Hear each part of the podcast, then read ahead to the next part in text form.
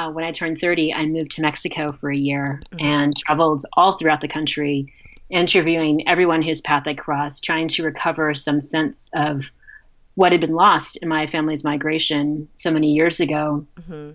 And um, I experienced many amazing things there. It was really an exciting time to be in Mexico. It was right before the drug war uh, mm-hmm. really went in full force. And at the time, it seemed like things could go many different directions. And there was a point where it just seemed like democracy could potentially win out and, and freedom and indigenous rights could win out. It was a really exciting time to be there in 2005, um, mm-hmm. leading up to the devastating presidential election, which began the, the assault on the drug war.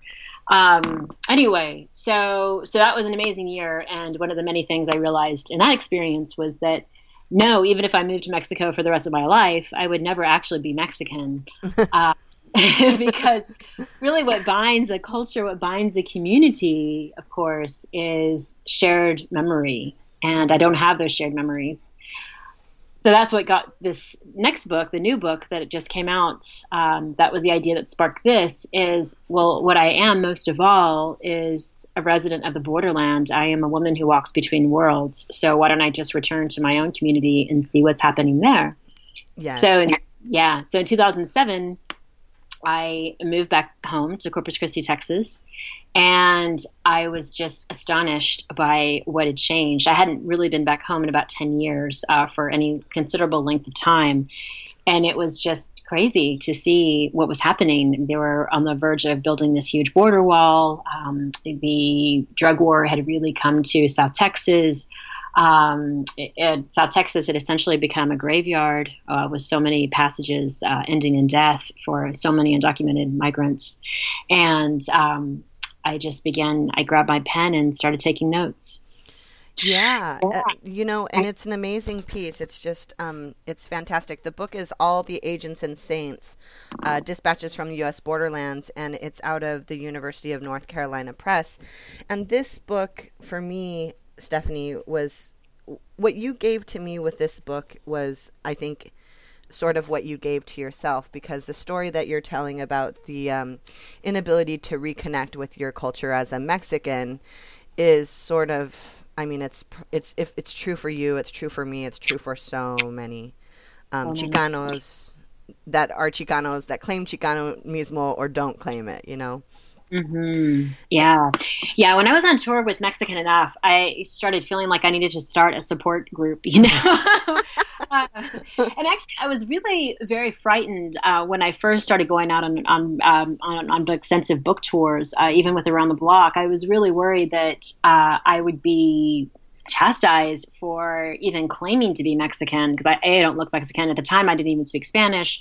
Um, I really had a hang up about that. But then what I found is when I got up in front of an audience and began to talk about how humiliating it is to not speak Spanish and how guilty I feel over not looking more Mexican, yet having been the recipient of many benefits of it, I was really shocked to see folks in the audience who, in my eyes, were sort of personified Chicanos. I mean, just like the the embodiment of Chicanidad, mm-hmm. would be, you know, really nodding and really looking like they were feeling me. And uh, afterward, would come up and be like, "Thank you for telling my story." And I'm like, "Wait, you don't feel Mexican enough? How can you not feel Mexican enough?" They're like, "I don't feel Mexican enough." You know, I mean, it was just like, I mean, nobody did. Nobody does.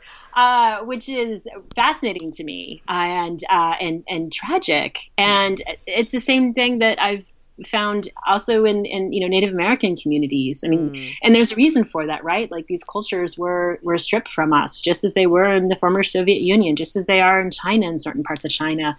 Um, this is like a worldwide phenomenon of colonialism, um, and sometimes colonialism comes from a foreign agent and sometimes it comes from our own you, exactly and you know i was talking with an old chicano in um, in w- when i do some organizing in my hometown and he's an artist and he does these really great um, pictures of like skulls and all this stuff. Well, now skulls are like being appropriated by everyone, like the sugar yeah. skulls for the other muertos and all that stuff. Anyway, I was talking with him and he remembers my parents when they were young because they all grew up in the same place. And my parents, my dad was an old gangster, like an old cholo, right? There's a picture of ah. him at the um, at the middle school with a joint in his mouth against a wall and a button up, you know, a Pendleton and stuff. And uh-huh. and I'm talking to this guy Carlos, and he's like, he's like, you know, Rochelle, it's really sad because only in one generation, from your father's generation to your generation, our our culture is gone. Our lowriders, our Pendletons, our you know, our dances, our all of these different things are gone or fading or non-existent where non-existent where we are in Hollister, San Benito County, California. And you know, I looked around me and I was really shocked to to be able to agree with him and realize that all of those images from my childhood were suddenly just not there anymore. And um, and now it was a different it's it's a different breed of, of sort of Chicanos. That there there are different desires, different consumer items, different ways to live, and and and they're sort of lost. So that was, I mean, it mm. just hits so close to home. All of this assimilation and um, colon, colon, colonialism and all this other stuff. It just really hits hard. Yeah, it does. So let's get talking about your book, though. Tell me how this project. Uh, well, you told me how the project started, but tell me about Tell me about it. yeah. Yeah. So basically, I come home in 2007 uh, after having been gone for, uh, I, I, graduated in 1997, and then I was gone for most of the, the 10 years, uh, living in various parts of the world and in the United States. And I come back home, and, and, and I, I, left very deliberately. I left Corpus Christi, and I was like, you know, no, I didn't even glance back in the rearview mirror. You know, mm-hmm. I wanted to leave. I was raging with wanderlust. I wanted to get go far and wide, and um, and so returning home, um, I had this impression that I was from just this kind of peaceful, boring town. And I arrived to find that actually it was the crossroads of this major international news story uh, mm. with so many border deaths and with the border wall um, being erected. And I was quite fascinated by this. And so notes are really how I interact with the world. It's how I make sense of the world. It's how I understand the world. I'm just this neurotic, neurotic note taker. And I began doing a series of road trips around South Texas with my good friend Greg. And he uh, and I just were seeing really, really wild, powerful things. And um, I was thinking that I was actually initially I thought that I was writing a book about solitude and silence. Mm-hmm. And I was working toward that, and then increasingly came no, this is a really valuable time to be here to document what's happening. But the book really, really crystallized in my mind when I just so happened to land a job at St. Lawrence University in upstate New York. And it's actually 18 miles south of the Canadian border. Mm-hmm. And as soon as I arrived there, so that was like a year long gig, and as soon as I arrived, I realized that I was, um, you know, just kind of looking at the map, like, where am I? You know, as soon as I got there, it was kind of shocking. Like, you know, Amish uh, people were, you know, coming by in like horse and buggies. I mean, I was like in the middle of nowhere and uh, also in a very, very cold place. So I was like, how am I going to, you know, how am I going to survive this year ahead of me? And I, I looking at the map and I saw, oh, wow, there's a Mohawk nation here. And that was mm-hmm. exciting to me because I've actually never lived um, in any decent proximity to a native nation before uh, mm-hmm. anywhere I've lived in the world. And so that was quite exciting to me. And, um, and then I realized that this was actually the nation that uh, was supposedly the inspiration behind the 2008 movie Frozen River mm. by, by uh, Courtney Hunt, and that was a tremendously powerful movie. Um, it it had some very haunting scenes that have never escaped my mind. Um, just for those who haven't seen it yet, it's a movie uh, that takes place at Akwesasne, the Mohawk Nation supposedly, and it is about um, the tendency to uh, use the St. Lawrence River, which freezes solid at certain parts of the year, mm-hmm. as a way to smuggle um, uh, uh, people and guns and drugs.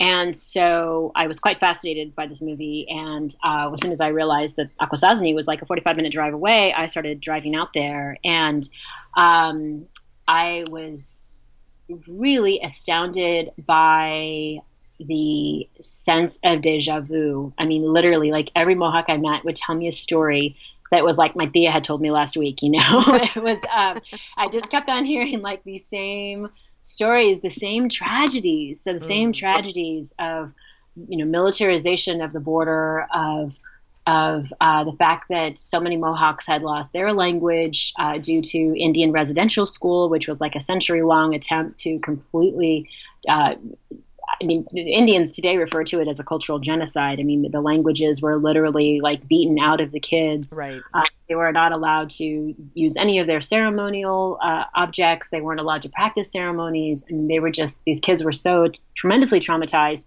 And those stories certainly reminded me of stories that my mother has told me about, you know, her and her brothers getting their mouth washed out with soap, you know, for speaking Spanish or getting getting their, their hands smacked for speaking Spanish with rulers. Um, not quite, not nearly as severe as the Mohawks um, and, and so many indigenous people, but, um, but something similar. There was a violence to remove the languages. Um, you know, just like Corpus Christi is surrounded by petrochemical refineries that are slowly poisoning so many of our marginalized communities. The same thing is happening at Akwesasne. They're surrounded by three major multinational corporations that have long been poisoning the rivers and streams, uh, that has decimated their traditional lifestyle. Um, just again and again and again, so many similarities, so many similarities. And you know, before I knew it, my notebook was out, and I was frantically taking notes. And then it became very clear to me that this was a book about about borderlines and borderlands and what it means to inhabit the spaces in between.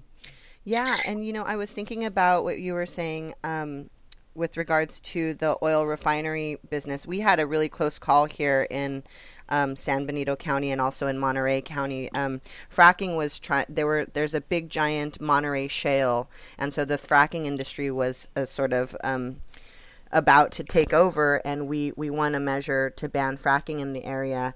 But you know one of the biggest one of the biggest proponents for fracking to come and the biggest um, sort of advertising point for the fracking industry was jobs. And it was all um, sort of centered at the mexican the chicano and the spanish speaking community. Like you have to let fracking come because it will mean jobs for you.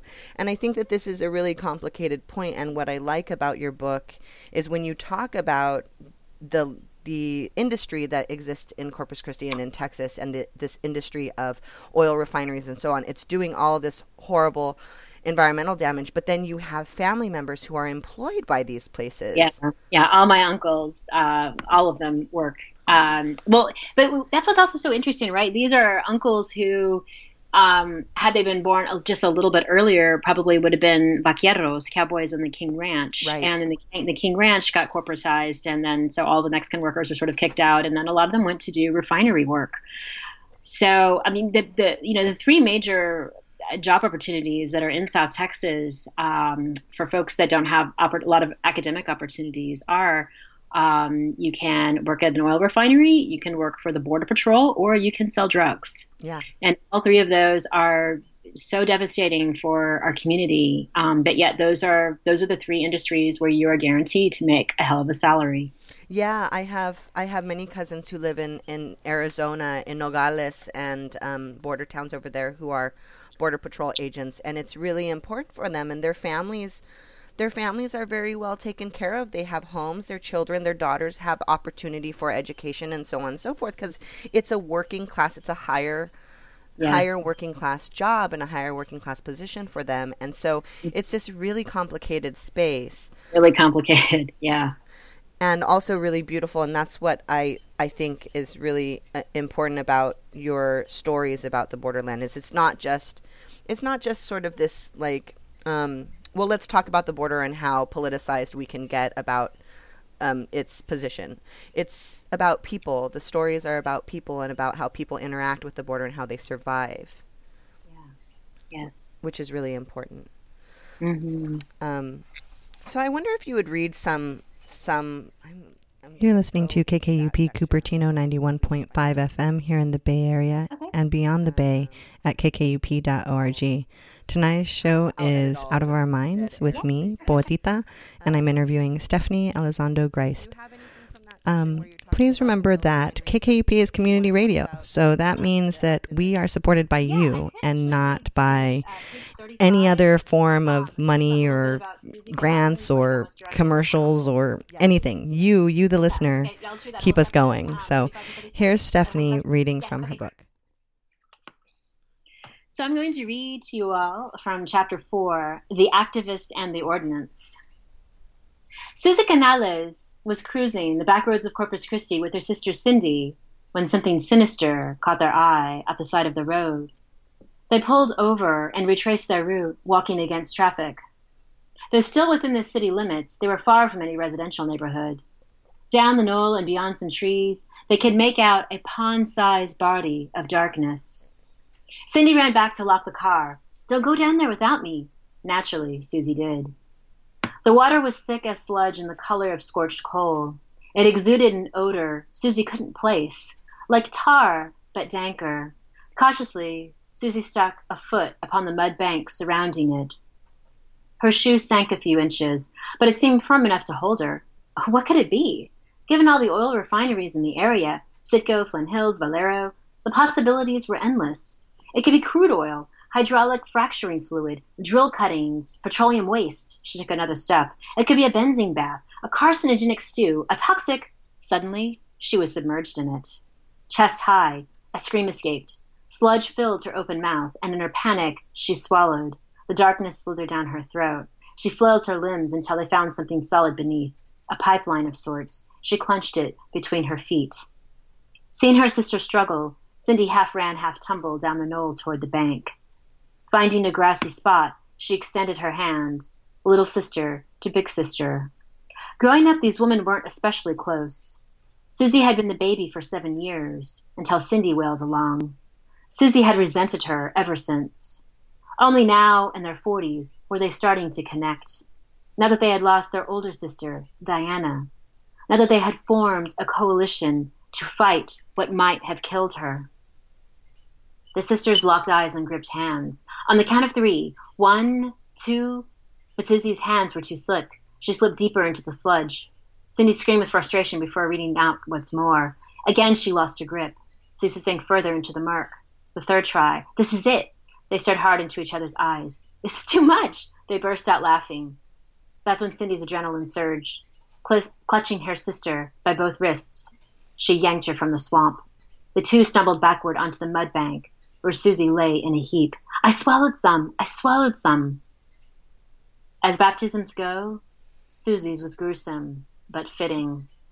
Here was a woman who had dedicated her life to fighting oil companies, and she nearly drowned in one of their pits. Oh my gosh. I mean, the point at which they laugh is so like. Yeah. so you know, that is something that I have found so miraculous about Mexicanos in general and Tejanos in particular mm-hmm. is the sense of humor. There is always a sense of humor in the face of tremendous tragedy. There is always laughter, and that is extraordinary to me. yeah, it is. It's really, it's really funny. Actually, my my daughter, we were at a library time, and she's really a chill baby. And we went to the library, and this day she was just not having it, and she started like screaming her head off about who knows what and I'm and I'm laughing like I could just laugh at this little baby, and I'm looking around me like I wonder if these people think I'm crazy because I'm laughing that my baby is screaming. there was nothing I could do. She just wanted yeah. to scream her head off. Yeah, it's just like this whole like ni modo attitude, and you just you have to laugh at that. So yeah, it's amazing. Yeah. So so um, tell me a little bit about Susie's work and this part of the book. Uh, Susie Canales is such a hero. She has been single handedly advocating on behalf of the communities that live surrounding what's called Refinery Row. Refinery Row is about 15 miles of uh, just near the Corpus Christi city limits um, of oil and gas refineries and petrochemical industries. And there are unusually high rates of illnesses along these. Um, along this wall, this this wall of refineries. Um, however, it's been really difficult to get a medical study that is accepted by both activists and by the corporations um, that uh, proves the link between the two, between the unusually high rates of asthma and cancer and birth defects, and the list just goes on and on, and the oil refineries themselves. And so Susie has just single handedly taken this on herself because she's convinced that her older sister died um, from breast cancer at the age of, I believe, 41, 42, you know, an incredibly young age. Right. Uh, she believes that that came from the fact that her family lived atop a toxic waste dump. Right. And she grew up there. Right. Yeah. Um, well, it's stories like this in the book that really draw me in over and over again, and especially the fact that you find these amazing women. Yes. um, I love the story about uh, the bail bonds woman. She's phenomenal. That was actually one story. I mean, I love the written words so much, but when I met her, I'm like, I really should be a documentary filmmaker. I mean, this woman on film, I can't even, I can't even imagine. She was so fabulous. Yes, yes. So this is uh, Sophie Boykin, and she's this spectacular woman, um, a French woman um, from Bordeaux, who had this really glamorous life. She was working for the French embassy and just living all over the world in Dakar and Rio de Janeiro, and just so happened to fall in love with an oil man. Uh, in Houston, Texas, and um, and they lived together and had some children, and you know had a really happy life. And then he passed away, and she wound up um, marrying then her best friend, who was a watermelon farmer in Falfurrias, Texas. So she moved down there. So this very glamorous French woman moves to Falfurrias, Texas, which is a town of like 5,500, um, largely Tejano. Mm-hmm. And um, basically, there's a very small percentage of white landowners there, ranchers, and these these men have big, big ranches. Mm-hmm. Um, and so that's like a, um, a certain population of Falfurrias a lot of them are white, but there are some some Chicano landowners out there as well. Um, and then there's um, a large population that actually is um, working for the border patrol, and then the rest of the population. I mean, obviously there, there are many different kinds of jobs in Falfurrias, but um, quite a large percentage of people in Falfurrias are believed to participate in the underground economies of drug trafficking and human trafficking. Right. And so, uh, so Sophie kind of grasped this rather quickly and was like, "Oh, all right. So this is the business out here. So I will, I will, I will join in." And so she opened up a bail bond agency, and uh, it's quite funny. She called it Selena's. Because she knows that um, all Tejanos are crazy about Selena, but um, to avoid a lawsuit, she spelled it differently with an I instead of uh, two E's. and so she and her her coworker Sylvia, who is Tejana, um, they run out and um, bring all of these drug dealers, small you know smaller town drug dealers, small right. smaller time drug dealers rather. Um, they get them out of jail, and uh, and she for a while when it was still legal would also do her own bounty hunting. So this French woman would get put a taser into her purse and uh, with her little high heels and a business suit would go out and uh, find these guys and bring them back in. I mean, it's insane. It's really uh, you, you wouldn't believe it's possible, but then when you see her and hear her really husky voice, and uh, you're just like, God, I want to go along. You know, six time. oh yeah, well you took us along with that. That was an amazing. That was just an amazing piece. Um, you're listening to KKUP Cupertino 91.5 FM here in the Bay Area. This is Poetry Radio, uh, but for now it's not poetry, it's going to be some music. So here's Los Fabulosos Cadillacs. Here we go.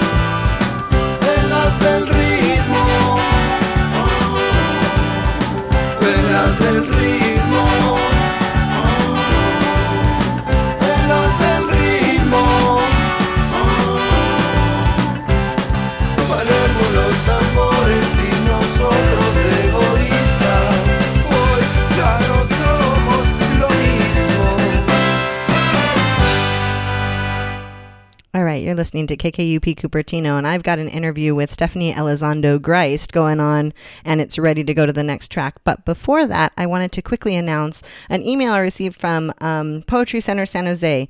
Poetry Center wants to announce that they are sponsoring the Red Wheelbarrow Poetry Prize, and Ellen Bass is going to be the final judge of that prize. So if you are interested in getting your poem published and becoming a prize winner, then you should go to uh, maybe just Google Red Wheelbarrow uh, Poetry Prize and you'll probably find information that way. It's also available through Submittable, so then you would just enter Red Wheelbarrow um, for that. So, yeah, that's that. And let's get back to this interview because it's super fantastic. And her book, All the Agents, her book, Stephanie Elizondo Griest's book, All the Agents and Saints, is the kind of book that you need to go and get. And I'm donating my copy to the Watsonville Library. So after I'm done with it, which should be in about one week, it will be there. But if you need it faster than one week, which I think you should, you should get it faster than one week, then you should go out and grab it because I believe it is out on, shel- on shelves right now. So here's Stephanie Elizondo Griest, and uh, we're continuing this interview with her. So here we go. I do want to talk about a really difficult part of the book, um, which is this story of the of the woman that is found dead on the rancher's land. Yes. That sticks with you for the, for this whole section. Yeah. Yes. So in 2012, um, there was uh, a really terrible um, spat of deaths in Brooks County, Texas, which is quite near Falfurrias. It's part of Falfurrias and uh, 129 bodies were discovered um, in just one year. And that is not much more than what were found that year in all of Arizona. Mm. So it was just. It was it was horrendous, and during the summer when temperatures got up to like 110, 115 degrees, there were two to three, sometimes even four bodies found a day. Oh. Um, by, by a rancher out in Brooks County, this one small little county, tiny little county and so this was a story that I'd been following, and I was really lucky to meet um, to meet uh, an officer named Danny Davila, who was very kind, and I'd interviewed him several times, and it just so happened that I was with him doing an interview when he got the call that a body had just been discovered, and he looks up at me and is like, "You got a weak stomach?" Uh and um, I, I, I do, but that is yeah. not something you want to say in that moment. And I said, I can, you know, you can take it, I can take it, which is a bold faced lie. And uh, he allowed me to go with him uh, to go on a recovery. And wow, it was uh, definitely the hardest experience I've ever had as a as a journalist, as a reporter, as a writer, as a human being and we uh, ventured out uh, several miles into a ranch. Um, actually, started doing some off roading at one point because it was really, really deep in the ranch, mm-hmm. and um, and there was we had an entourage of a border patrol agent, a justice of the peace, um, and a representative of the funeral home, and uh, and then of course uh, some workers from the ranch, and we walked out and um, saw a woman. And she had been out they estimate about three days. Mm. and was in quite a state um, laying on her back. And um, there was a bottle of water a small bottle of water next to her she had a cell phone inside of her jeans pocket and i believe $27 and uh, no identification noticeable on her and it was um, really something that I, I don't think I'll ever lose. Um, and I, it's something that's really propelled me forward. I mean, if I was an immigration uh, activist before this, I mean, it's just made me take a really like lifelong commitment to to doing something. Um, you know, we don't know what happened to her. Uh, there was basically the the police and the border patrol spanned out for literally less than a minute um, looking for evidence. And if, unless there's something really, really obvious, like, you know, a hatchet sticking out of her head, um, mm-hmm. it has to be something very graphic, um, very, very obvious uh, for her to be for her cause of death to be anything other than, and this is something that just drives me insane. Um, under cause of death, it's listed as hiking through ranch illegally. Oh. And that is how uh, they're all documented as uh, hiking through ranch illegally. That was the cause of death. Um, and just that using that word illegal, even in the moment of death, is just it's incredible awful. to me. Yeah, it's like it's it's such a dehumanizing point of um, existence. Completely. Oh, yeah. Jeez. No, um, that section of the book just I, I mean, I just, oh, I cry just thinking about it. Um, yeah. but can you, can you read? First, can I have you read your vignette on beginning on chapter nine about that, and then we'll go back to the discussion about being a writer, which is on page 108 in regards to this piece. Sure. Okay. Chapter 9 The Woman in the Woods. I see her everywhere now. My friend Santa had warned me her spirit could latch onto my shoulder, but the woman in the woods seems to have emblazoned my corneas instead. For months afterward, she is the prism through which I view almost everything. I see her in dark spaces, like the corners of closets, but also in white spaces, like unadorned walls. I see her between the pages of books and flickering across computer screens. I see her at night when she wards off sleep. Though I heard scores of traumatic border crossing stories while researching my last book, hers is the one I cannot release, despite knowing only its end. Maybe she was escaping war or the ghosts of war, such as the ones that ravaged Guatemala and El Salvador. Maybe she was fleeing natural disaster, like the hurricane that obliterated much of Honduras, or social disaster, like the Mara Salvatrucha, which has infiltrated much of Las Americas. The murderous gang could have been pressuring her husband or son to traffic drugs across the border. They could even have been cajoling her. Or maybe she came for love. Her sister was in the United States. Her cousin was in the United States. Her absolutely favorite tío. Her husband was here. Her life was here, she was convinced.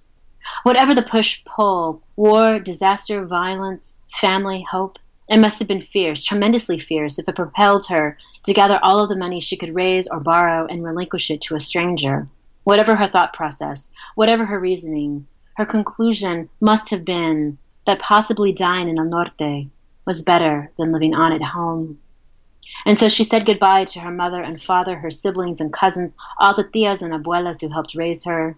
She said goodbye to the friends whom she grew up with, her classmates and coworkers, the neighbors who lived down the road.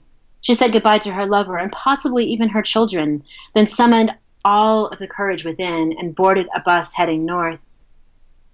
Traveling across her homeland, she must have paused to take in one last sunset across her ancestral sky eat one last pupusa that her mother had made, one last mango picked from her backyard tree. No matter where she came from, traveling across Mexico probably seemed worse. First there was jungle, followed by mountains and rivers and desert, all infested with terrifying men trafficking drugs and guns and people. Mexican immigration officials patrolled the highways, street gangs traversed the trains, and swindlers prowled the bus stations. Yet somehow she avoided them. Chances are she had a coyote to guide her. But if she didn't, or if she did and he'd already abandoned her, she probably hired one at the border. He wouldn't have been hard to find. He saw her shuffling around the bus terminal with her flowing black hair and her skinny black jeans, and he raised an eyebrow with interest. He convinced her he knew the way. He assured her he could be trusted. Houston, no problem. I got a group of 43 there last night. Los Angeles, that's easy. I was there a week ago. Something in his cocksure voice reminded her of her long lost tío. Something said he was safe.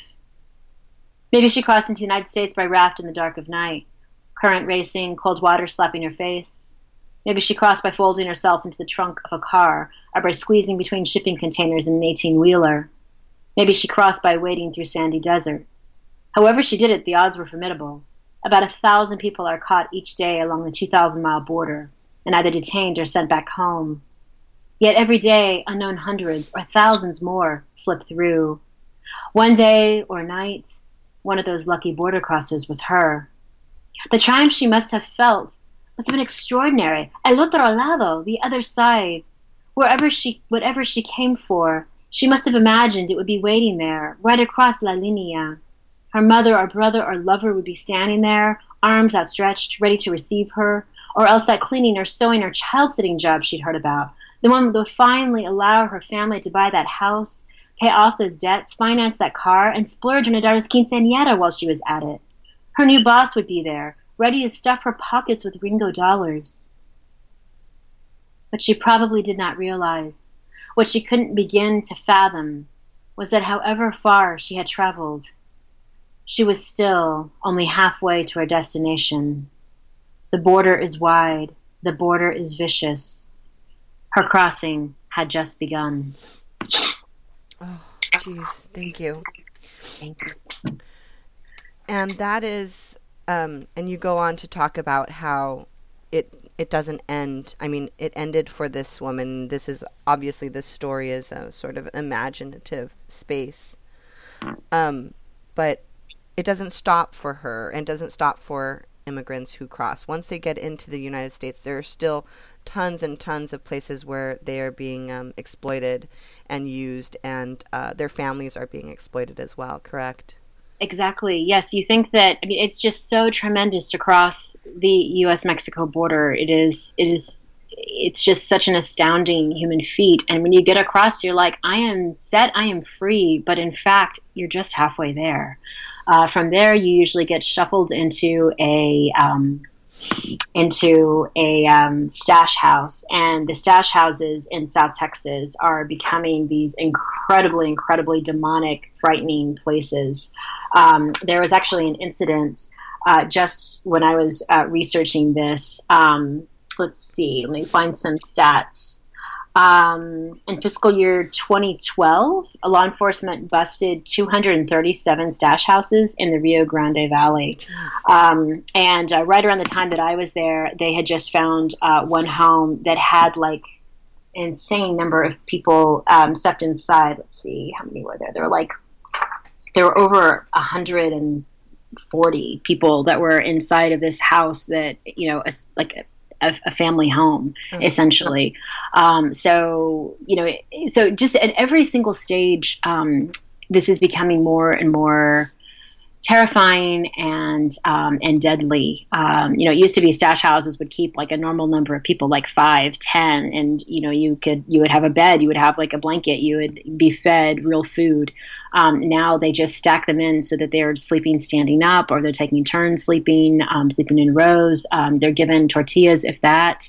And um, what's also happening is that some some of them are being kidnapped once they make it to the stash house, and they are um, asked to give. You know, so the the coyotes these are coyotes used to be um, men who just kind of happened to know the routes and right. would take you across for like a thousand bucks. Um, just ten years ago, it was that simple. Mm. But now um, coyotes are run by these major transnational cartels um, who try to terrorize you at every opportunity, essentially. And so, um, what will happen in these stash houses? They have all of your information, and so while you're being kept in a in a room that's completely filled to capacity, uh, they will be calling your parents and saying that, oh, you know, your son just had an accident. He's in the hospital. You know, we need eight hundred dollars to get him out, to buy his medicine, to get a bone set and um, the families will find a way. This, these are often very, very desperately poor families. They will run out and run to their neighborhood and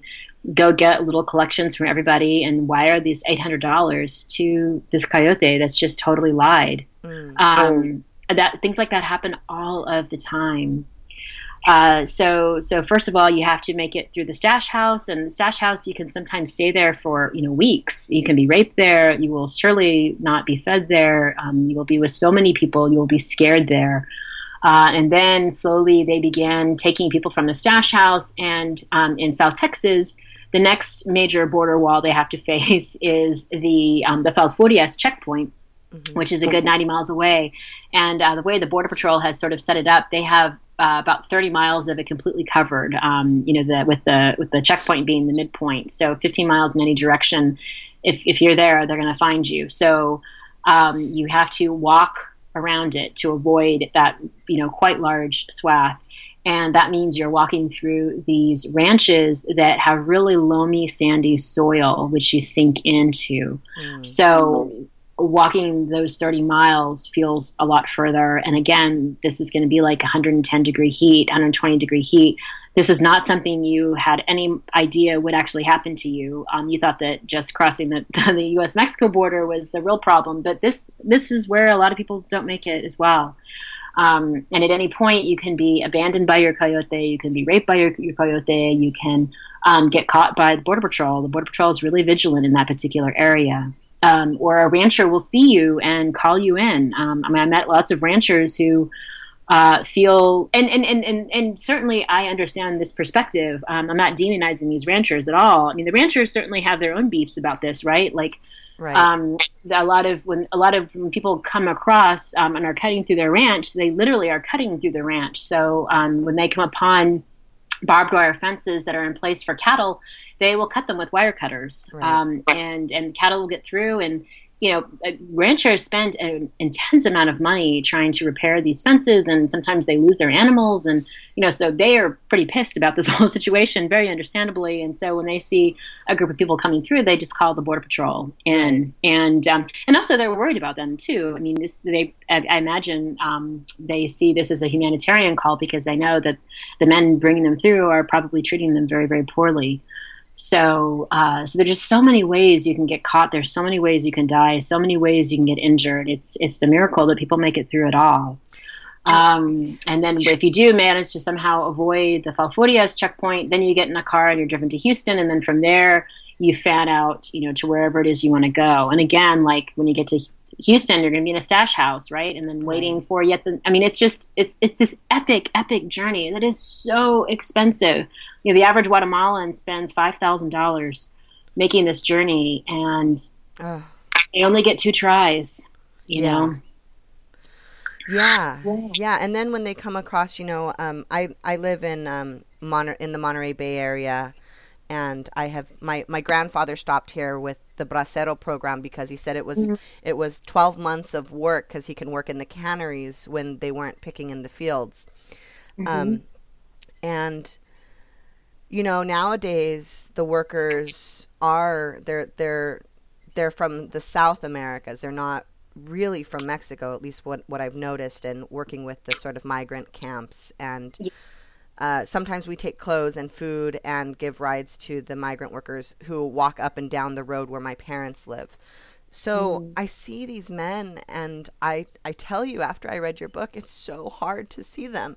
But I see them and I think, gosh, they had to do this they had to do this. Yeah. And those yeah. are the men. I don't even, we rarely see women, although once in a while we'll see a woman with her daughter or child on the corner um, selling some fruit. And I'm just astonished yeah. at their existence it's really it's unbelievable. Yes. And now it's um, you know now um, it, it is true. Mexican migration has basically sort of flatlined like almost an equal number come as, as return. Uh, but central american has gone through the roof. Uh, the immigration rate has gone through the roof because of the takeover of so many countries in central america by the salvatrucha these really really really vicious criminal gangs um, that are trying to recruit children, um, essentially. And so people trying to escape that violence are, are attempting to come here. So, also, when I was researching the book, um, there were like 60,000 unaccompanied minors that were coming through South Texas, um, often put in detention centers, uh, just treated terribly. So it's it's really it's really a disaster. And then there's also like um, so Central Americans come. Um, they often find Chinese, and it's it's always a surprise when they find Chinese um, because they spend like sixty thousand dollars to come. Yeah. I mean, just these incredible amounts of money are are spent, and the minute you're picked up by the border patrol, you know the money's the money's gone. Do you do you think like when I was living in China, one of the things that I often tried to um, sort of uh, educate the students about was that the American dream is not necessarily the American dream and talk about all of the ways in which America was is also is difficult for people of color and people of certain classes mm-hmm. and mm-hmm. how there how this exportation of our like golden lifestyle is just a facade. And my students would be so surprised because they would tell me things like, "Well, I you have full everything's paid for. Your medical's paid for, your school's paid for, everything your government takes care of you." And I'm like, "Where are you guys getting these ideas?" How? You know? And so I wonder, I mean, do you think that it's an exportation of this American dream that's drawing people to America? Do, what are, what are, what might you, you know, hypothesize are the reasons, or if you know, the reasons why people would give up their life in their homes to come up here? Well, you know, I think that there, I think it's both push and pull. Um, and I think that for probably quite a long time, it was more of a, of a, of a pull. You know, there was this idea of the American dream, but I think that increasingly it is becoming more of like a push. People are being sort of pushed out of their home countries because of of absolute terror and violence. Mm. And I think that even even being aware of obstacles they will face here in the United States, it is actually preferable, far preferable to what the reality is where they're where they're coming from. I mean, these are refugees of of civil war, of of catastrophic climate change, of um, and of this human-made disaster of these really really vicious, terrible gangs. Um, you know, there's a lot of journalists now that are trying to come across because they're being treated so poorly in their own country. Um, it's yeah. So i think i think it's a combination of push and pull. And i think that you know you can sort of look throughout us history immigration and and you can kind of see like okay this was more of like a pull time. But i think now we're in definitely a push time. Okay. Well thank you so much for educating me and and for talking about this you're listening to KKUP Cupertino 91.5 FM here in the Bay Area and beyond the Bay at kkup.org, where we stream live all over the world. The interview tonight has been with Stephanie Elizondo Grice, but it's not over yet. She's still going to read one more section from her book for us, which is her book is All the Agents and Saints, and it's out by. Um, University of North Carolina Press, and it is seriously a fantastic book. And I really hope that you do yourself a favor this summer and put it on your summer reading list. Go out and get a copy and lay in the grass and get lost in this book because that's what I have been doing for the past month and a half. And uh, it's taking me a month and a half to read any books because if you listen to the show, you know that I have a four month old at home. Well, five months now. Um, so, anyway, I just wanted to remind you guys that KKUP is the people's Radio. That means that we are supported by the people. That means we don't get any grant money. We don't get any funding from any other sources except for our listeners. So if you're listening in the area, you can give us a call at 408 260 2999 if you're in the 408 area code. That's 408 260 2999. If you're in the 831 area, you can give us a call at 831 255 2999. And uh, again, that's 831 255 2999. And, um, you know, poetry and uh, people talking about their books on the radio is just not as uh, prominent as it can be. Of course, there are those shows on big giant radio stations, national public radio stations. But as far as keeping it in the community where you get a voice from a local person and local writers as well, and uh, people who are doing really, uh, working really hard to find the best, um, the best sound for you out there, that doesn't really happen. And this show is so old; it's been around uh, over 45 years, and I am have been given this gift by J.P. Dancing Bear to take over the show and to find new poets and new writers to interview and to bring to you. And I do that all the time, and it takes a lot of work, but I love it, and I love that you're listening. So please become a member. Consider becoming a member of KKUP. If you're listening online, you can go to you. You're already at KKUP because you're streaming this show. So just go and you can become become a member and support KKUP in any way that you possibly can. And check out the other radio uh, shows or the other programs on on this station because they are really fantastic. The people here do a great job to give you the best listening experience that you can have. Um, all right, so I'm going to play another song and then at the end of the show, Stephanie Elizondo Griest is going to read one last section of her book, All the Agents and Saints. So here we go. I'm going to play some more Fabulosos Cadillacs. I hope you're enjoying it tonight. All right, here it goes.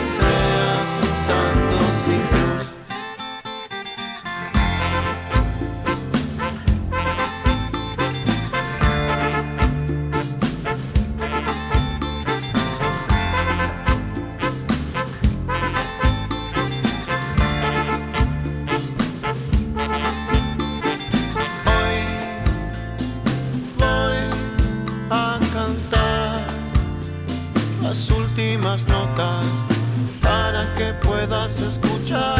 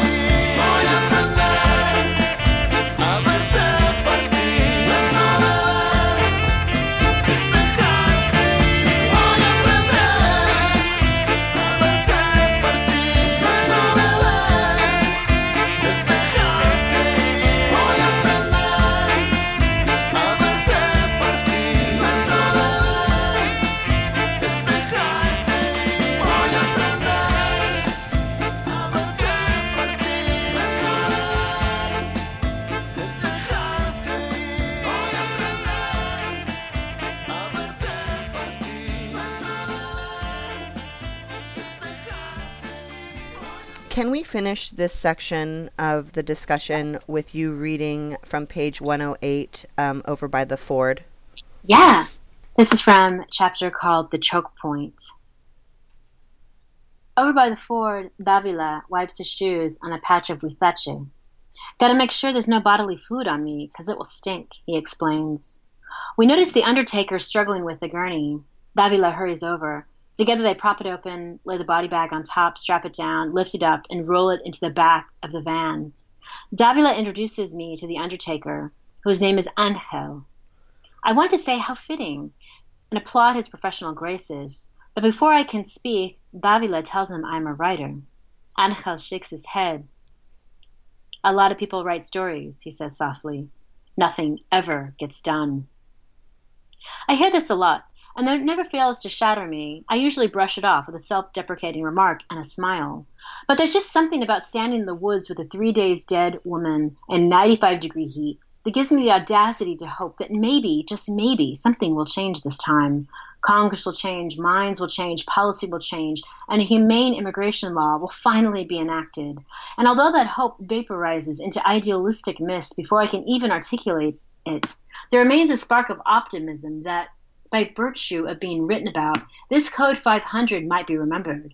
That even if we never know her name, or whether she's Guatemalan or Honduran, or for all we know Chinese, this one member of the 34 who died before her and the 94 that will die after her, this single year in this solitary county of this one state, could be memorialized inside of a story. And at the very least, I will remember her, this woman who hiked illegally through this ranch and got annihilated for it, I will remember what remained of her feet and of her face when I try to fall asleep at night. Is it wrong, Angel, to pray this counts as something getting done?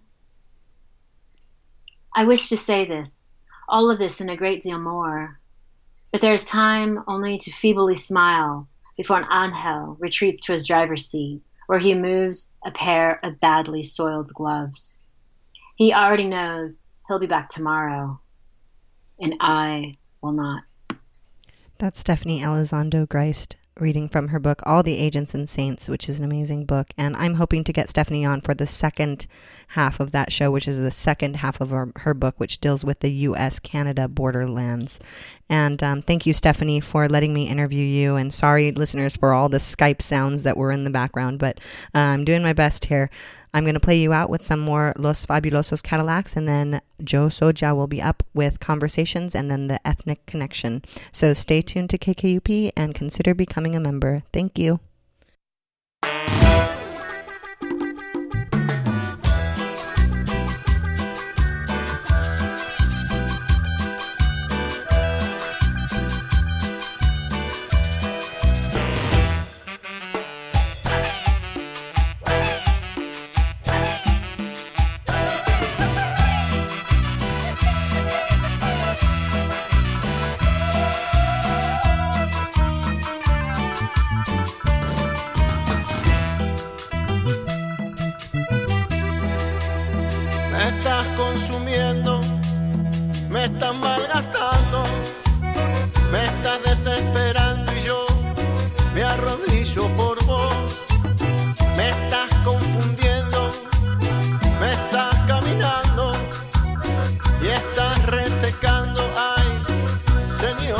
Quiero ver amanecer, pero del otro lado ver amanecer, pero que alguien se quede aquí para saber.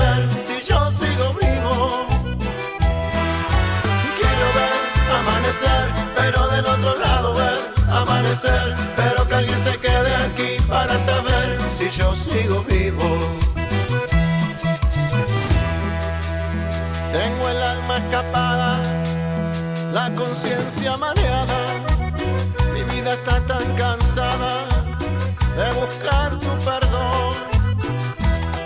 Vengo volando muy bajo buscando algún claro donde descansar. Es que me vengo bandeando, me estoy cayendo de tanto esperar. Quiero ver amanecer, pero del otro lado ver amanecer,